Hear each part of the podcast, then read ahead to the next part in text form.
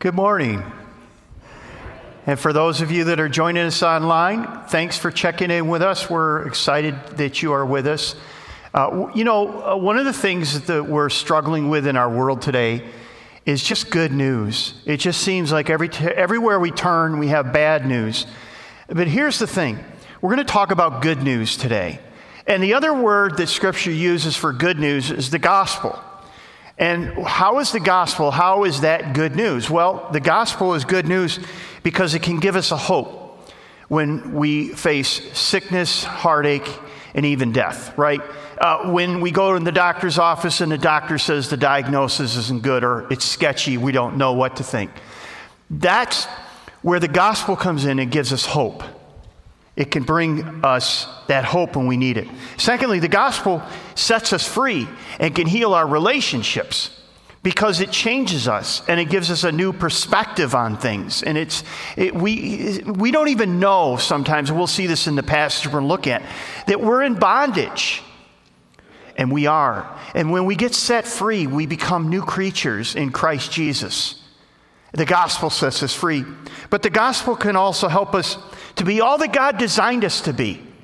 Uh, it makes sense that when we connect with our Creator that, and when we yield our lives to Him, that we begin to develop and become all that He designed us to be. And so the gospel is good news because it helps us be what we, what we were designed to be. We find meaning and purpose and all those other things that we desperately need in life. The other thing is the gospel helps us to see ourselves as we really are not too good but not too bad. And what I mean by that is this is the gospel helps us to see that we're sinners, that we have a capacity within us to say and do very hurtful and harmful things to other people. That we are sinners and we need help and we can't save ourselves. But on the other hand, there were sons and daughters of the king at the same time. So we can't get a big head because we know we're a sinner, but we also don't walk around with our head down all the time, thinking that we're the worst person in the world because the God of the universe says you're his son, you're his daughter. That's good news. So, we want to talk about how the gospel, how the good news encounters three different people in the passages in Acts. And it has, it has the same effect on each one, but they're from very different walks of life. So, if you would, turn in your Bibles to Acts chapter 16. Acts chapter 16, and I'm going to start reading at verse 13. And we're going to see these three different encounters with the gospel. It's, it's very interesting. Uh, Acts 16, I'm going to start reading verse 13. On the Sabbath, we went outside the city gate to the river where we expected to find a place of prayer. Now, we have to understand that in, the first century, they would gather many times in a synagogue, and that's where Christians would gather sometimes. But there was no place for that. There was no, obviously, there was no synagogue or place to meet there, so they couldn't do that at this point. So they would meet by the river we sat down, and so there's some women who have gathered by the river. We sat down and began to speak to the women who had gathered there. One of them listening was uh, a woman from the city of Thyatira named Lydia, a dealer in purple cloth. Now let's just stop there for a minute. what we know about Lydia is that she was a businesswoman. She was probably upper class because she was a dealer of purple cloth. Now, that doesn't mean anything to you and me, but it meant something in that day if you, if you know anything about the first century, they didn't have a lot of textiles. They didn't have a, lot, a color palette to work with. It wasn't Project Runway, okay? It was like if you had purple cloth, that was cool. That was great. It was rich. It was luxurious. You didn't dye things back then. You just wore drab things. So she was well off, and she was somebody who was in the, the, the garment market. Now, notice the other thing it says about her she was a worshiper of God. They have a phrase where they use, they talk to about God-fearers. God-fearers were those people that were, had open hearts and open minds to God. They were looking for God. They had a belief that there was a superior power out there, but they just didn't know who it was. Now, some people are closed minded. They say there is no God. There is no, there is no spiritual world. There is only the material world. Uh, that's not what we're talking about. We're talking about people who say, I believe there is a higher power. I believe there is a God. I believe there is someone out there. This is Lydia. And then it says, the Lord opened her heart to respond to Paul's message. When she and her, the members of her household were baptized, she invited us to her house. So immediately, and we're going to see this, and by the way, we're going to have a couple of baptisms today, three of them actually. And uh, when we do this, you'll see what that's all about. But let's just say this. One of the things that is true in the first century that when you put your faith and trust in Jesus Christ, because he gave his life to you and you gave give your life to him and you are one of his followers the first thing is you identify with him and you identify through the waters of baptism that's how you do it and so immediately, and we see this in Acts 2, we see this with the uh, Ethiopian eunuch in the book of Acts. Now we see it with Lydia and her house that the first thing they want to do is get baptized. And uh, that's what happens. And then she says this If you consider me a believer in the Lord, she said, come and stay at my house. And she persuaded us. Now, this is very interesting. So she was wealthy, she was upper class, she was God fearing. She was that person that everybody would look at in the neighborhood and say, That's a really good person. That's a really nice person. That's a real, you know, that is a person. If anybody deserves to, if there's a heaven, if anybody deserves to go, it's her. And yet she still needed Jesus. Now, she wanted to turn her house into a ministry center. She wanted to use her home because there weren't a lot of large spaces for gatherings. Like we're in a large space where we gather. Do you realize that the early church, and when I talk about the church, I'm talking about people, not a building. We talk about church buildings. Buildings aren't the church, buildings are just places where the people gather together who are the church. We are the church. Now, they gathered many times, like I said, in the synagogue, but when they couldn't, they would meet outside by the river. Lydia basically says, I want my house to be a ministry center. I want it to be used for God. I want people to be refreshed and encouraged. And by the way, we do that today. We, oh, I was going to say, that, so the first building, church building, was like AD 300. That's 300 years. Think back 300 years from right now what do you know about anything? Not a lot, right? It seems like ancient times, right? So 300 years after, like, all of this took place in Christianity uh, in the book of Acts. Now you kind of have a building starting to show up, or 170, you know, 270 years or somewhere around there. So you basically are having church buildings built. They didn't have buildings, they met in homes. They were home churches, they were smaller groups. We think small groups are really important. That's why we have them here. We think that sitting in rows facing forward is a good thing. It's not a bad thing in a sense that you're able to hear and we're able to gather together, but there's really not a lot of interaction. But what happens in a small group is there are people there that know your name, they know what you're going through, they know you just been to the hospital or just gotten back. They know that you've been sick. They know that you twisted your ankle. They know that your son or your daughter's not doing well. They know that you're your uh, husband just asked you for a divorce. They know what's going on in your life and, and they pray for you. They're there for you. They love you. They care about you. They know you and you know them. That's the community that we're talking about. And, and some of you are part of this community, but you're kind of like, you're kind of like watching from the outside. If you ever want to take that step and become part of the community, real community, it's when you take a step into a life group, a small group. And that's really kind of how the early church began in a small group. All right, so that's the first encounter. And, and that was an encounter uh, with the gospel, uh, and it was at a personal encounter. And Peter, Peter does, uh, I said that before, Paul does a great job because he sees these women. By the way, women in the first century were overlooked. They were insignificant. They weren't good witnesses in court.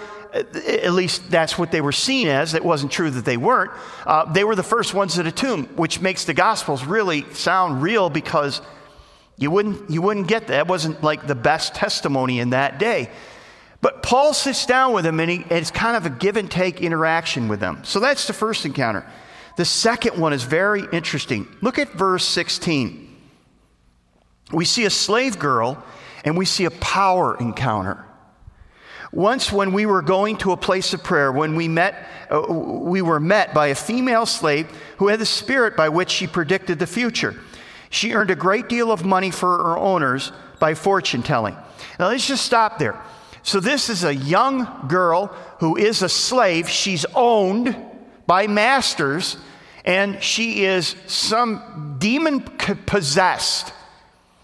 And there was a, the, the whole there was a whole Greek thing about demon possession, and and some used the phrase where we get our word ventriloquist because they would have ungodly sounds when they spoke. And, you know, you've, if you've seen any of the horror movies where you see the little girl and she's demon possessed and she has this, you know, this, you know, this, on, you know, unearthly voice, that's pretty accurate to what was going on in the first century.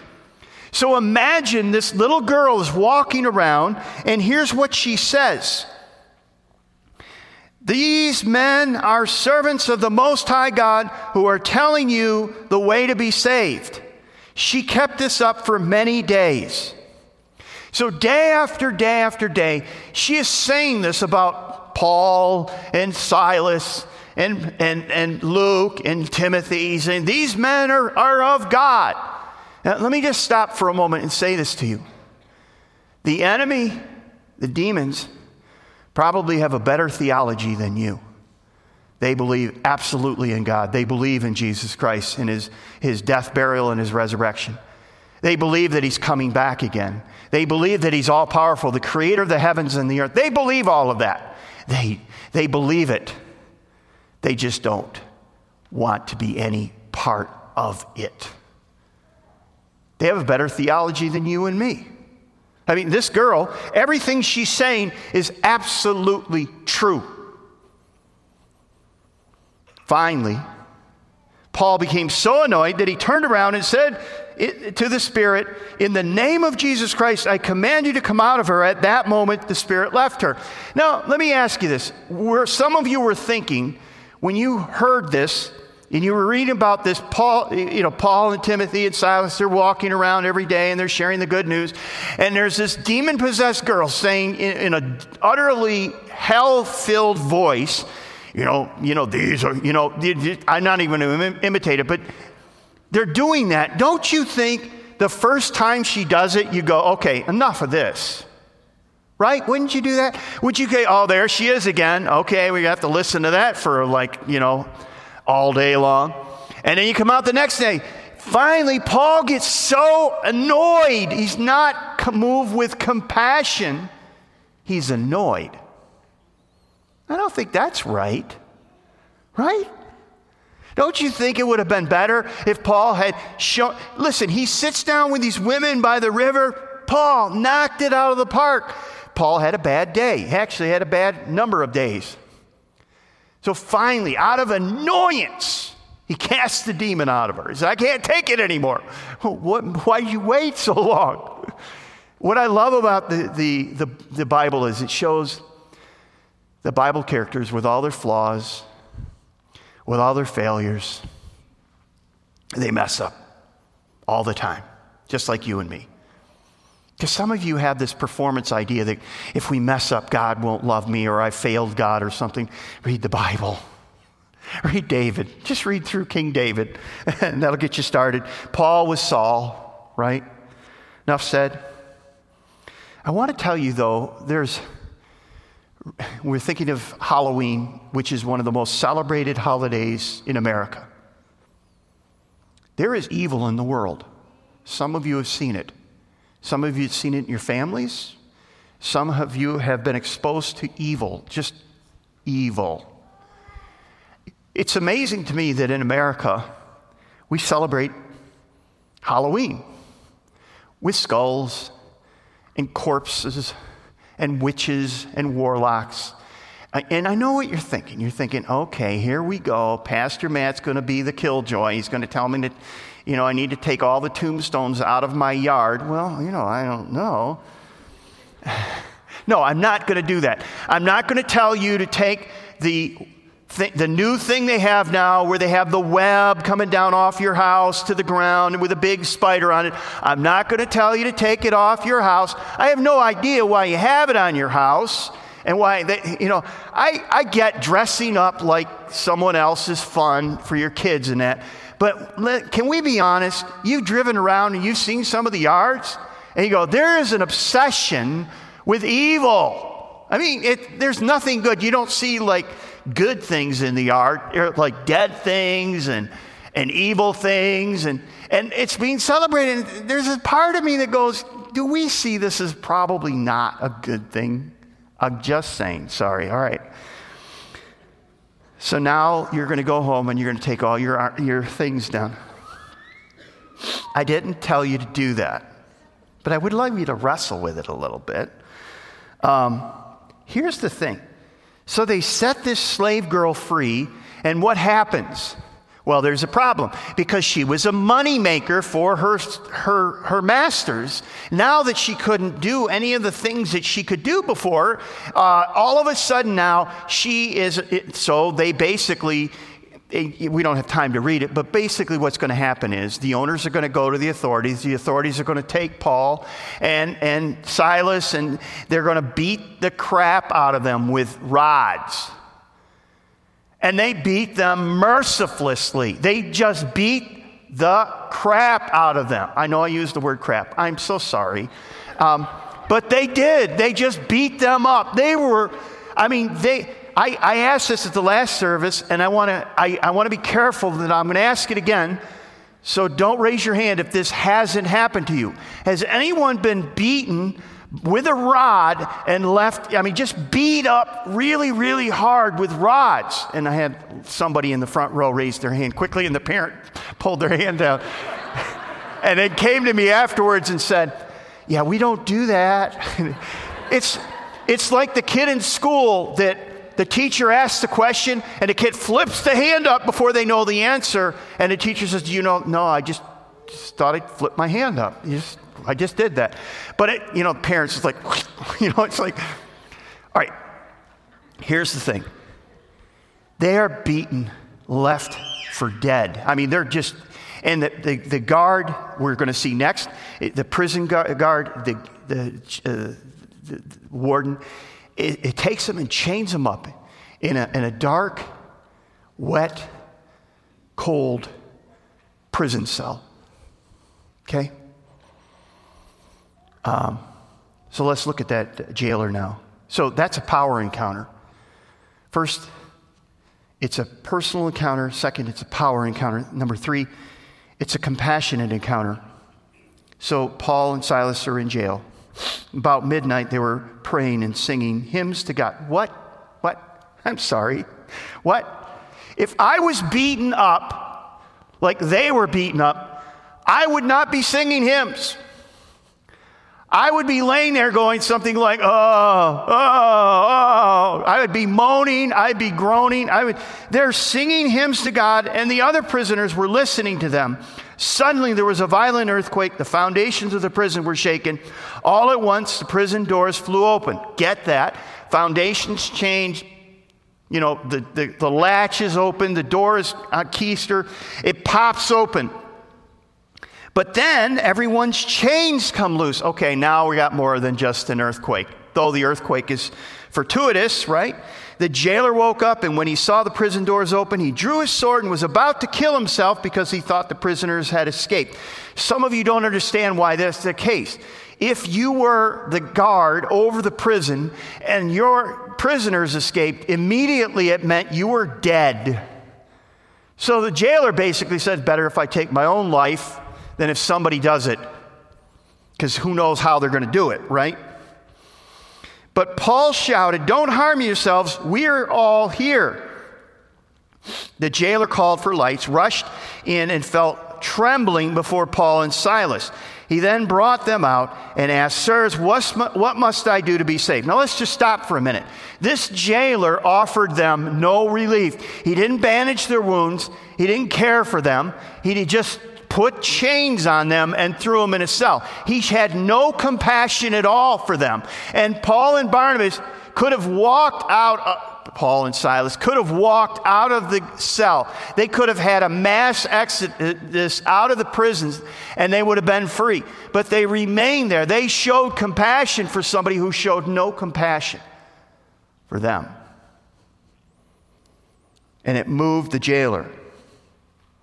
And he says, Sirs, what must I do to be saved? They replied, You need to be baptized, you need to go to church, you need to believe in God, you need to live a good life. Now, it doesn't say any of that as I read it. It said, They replied, Believe in the Lord Jesus Christ, and you will be saved and your household. Why do we add to the gospel? Why do we add to the good news? Why do we make it harder for people? The gospel is very simple. Then they spoke the word of the Lord to them and to all the others in his house. At that hour of the night, the jailer took them and washed their wounds. Finally, he shows compassion. What he should have done sooner, he does now. Then immediately he and all of his household were baptized. So, Lydia, upper class, the demon possessed little girl, slave, lower class. This, this guy, Philippian jailer, probably middle class, probably a retired Roman soldier who is over this, this jail. Um, he's about to kill himself. He showed no mercy, but mercy was shown to him. And he asked the great question What must I do to be saved? You see, the gospel, the good news, has always been by grace alone, through faith alone, in Christ alone. It's not, you don't add anything to it. So that's our first century understanding of the passage. Now let's talk about the 21st century today. What difference does it mean today? And so there's three lessons that we can take from it for our lives today. It's good that we could walk away and understand kind of what was happening, the power encounters of the gospel to Lydia, the slave girl, and to the Philippian jailer. But what difference, what difference does it make in our life? And so there's three things. Number one, we all need the gospel. Whether you're upper, middle, or lower class, whether you're from America or from South America or from Asia or from Russia or China or, or Europe or South uh, a- Africa, wherever you're from, we all need the gospel. It doesn't matter where you were born geographically. We all need the gospel. Now, here's what we tend to do we tend to think that some people are already in because they're such good people. If that were the case, Lydia would already be in. But she wasn't. She still needed the gospel. And we do this, and I see this all the time at funerals. And I understand this, but people say, well, they were, did this and they helped out here, and they, they, it's almost like they're, they're, they're writing a resume. And, and I get why they do it, but sometimes the, the, the, the, the, we're supposed to say, well, because they were so good, they must be in heaven. Let me just say this you'll never get to heaven based upon your own good works. That's why the Savior of the world got off of his throne and became a man and took the form of a servant, giving his life on the cross. He died so, so that you could live, he gave his life so that you could be forgiven. Um, if he didn't have to come, then he wasted his life, he wasted his time. He had to come because we're sinners in need of a Savior. And what I'm afraid of is sometimes people say, they're good enough. They don't need the gospel. Jesus really came just for the bad people. No, Jesus came for everyone. We're all sinners. There's only one person ever born on this earth that didn't need a Savior. He was the Savior. And then sometimes we say, well, they're too far gone. We would look and say, well, that slave girl, there's no hope for her. Oh, yes, there is. And you may be here and say, I, I, you, you don't know what I've done. You don't know what's in my past. You don't know how much I've sinned. You don't know how much I've failed. I don't, but I, t- I do know this that God can still save you. I think of Paul, who used to be Saul, who persecuted the church, who brought people in, put them in prisons, and had them executed. And now he is a different person. Someone have looked at, at Saul and said, There's no hope for Saul, but there was. And he became one of the people who wrote most of our New, uh, New Testament letters. We all need the gospel, no matter uh, what, what, your needs are. Jesus can meet us. Uh, he, he, he can meet a rich woman who is doing well and is fearing God. He can meet a slave girl who is in bondage, spiritual bondage. He can meet a, a middle class man who's just doing his job. Secondly, the gospel connects us to his community. The gospel unites people from all walks of life and all nations and cultures that we're all placed in one family, one community. We're all members of one body. You know, some people think that Christianity is just a white person's religion. It's not. It's not, far be it. It's, it's not even close. It didn't begin in America. Uh, let me give you some statistics. Um, Africa has 600 million Christians. Latin America, 600 million. Europe, 550 million. Asia, 400 million. North America, 230 million. Oceania, 25 million.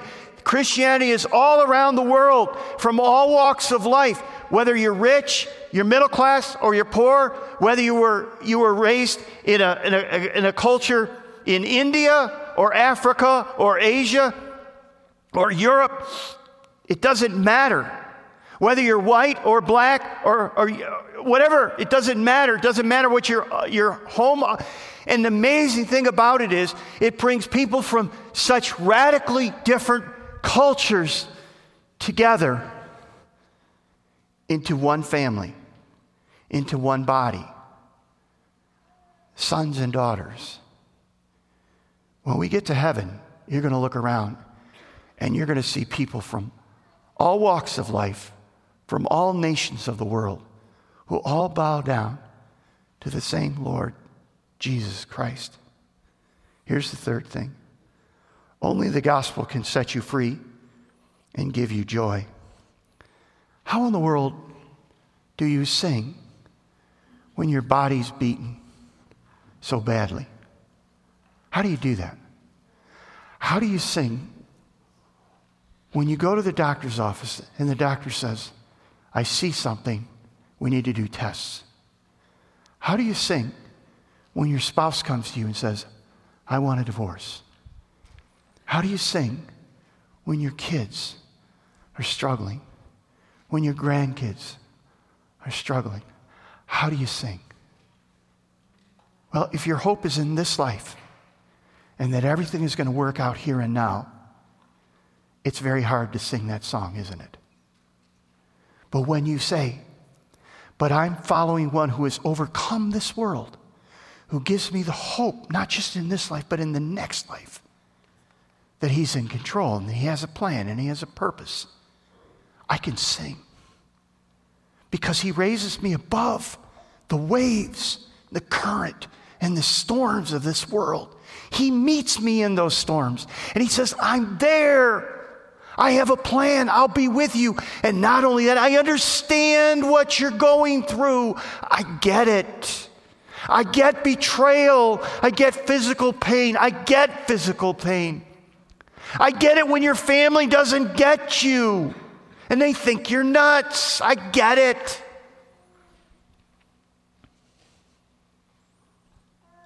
It's interesting about the slave girl. What's interesting to me is the jailer, from the world's perspective, was the one who was free. Paul and Silas were prisoners, they were singing right? But spiritually speaking, Paul and Silas, though they were beaten, were free. The jailer was in spiritual bondage. The little girl was in spiritual bondage. Lydia was in spiritual bondage. And here's the thing about spiritual bondage you can't see it in yourself. You can't see it until the day that Christ sets you free. And then you see it. And then you have that aha moment where you go, oh, I was a slave. I was held captive. But now I'm free. My perspective was covered and now it's opened. And I see like I never saw before. Some of you can testify to that freedom, right?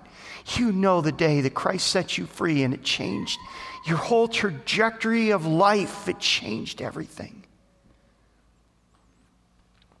Jesus said this Very truly, I tell you, everyone who sins is a slave to sin. Now, a slave has no permanent place in a family, but a son, a daughter belongs to it forever. So if the Son sets you free, you will be free indeed. What Jesus is saying is when God comes into your life, when you give your heart and your life to Jesus Christ because he gave his life to you. When you do that, when you believe on the Lord Jesus Christ, what happens is you move from spiritual slavery to freedom. You move from being a servant to being a family member, a son and a daughter. Everything changes.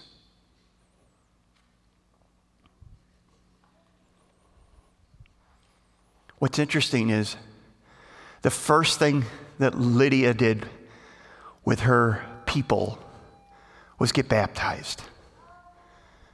The first thing the Philippian jailer did at night got baptized. In Acts chapter 2, 3,000 souls added and were baptized. The, the Ethiopian eunuch, when he was riding the chariot with Philip, he says, There's water over there, let's get baptized. What's this baptism all about? Well, it was identification with Jesus Christ. You know, here's what happened. On the cross, there was nobody that stood up for Jesus except the other criminal at the end. He says, You know, we both deserve to be here, but he's done nothing wrong. Even his mother was quiet, and understandably so.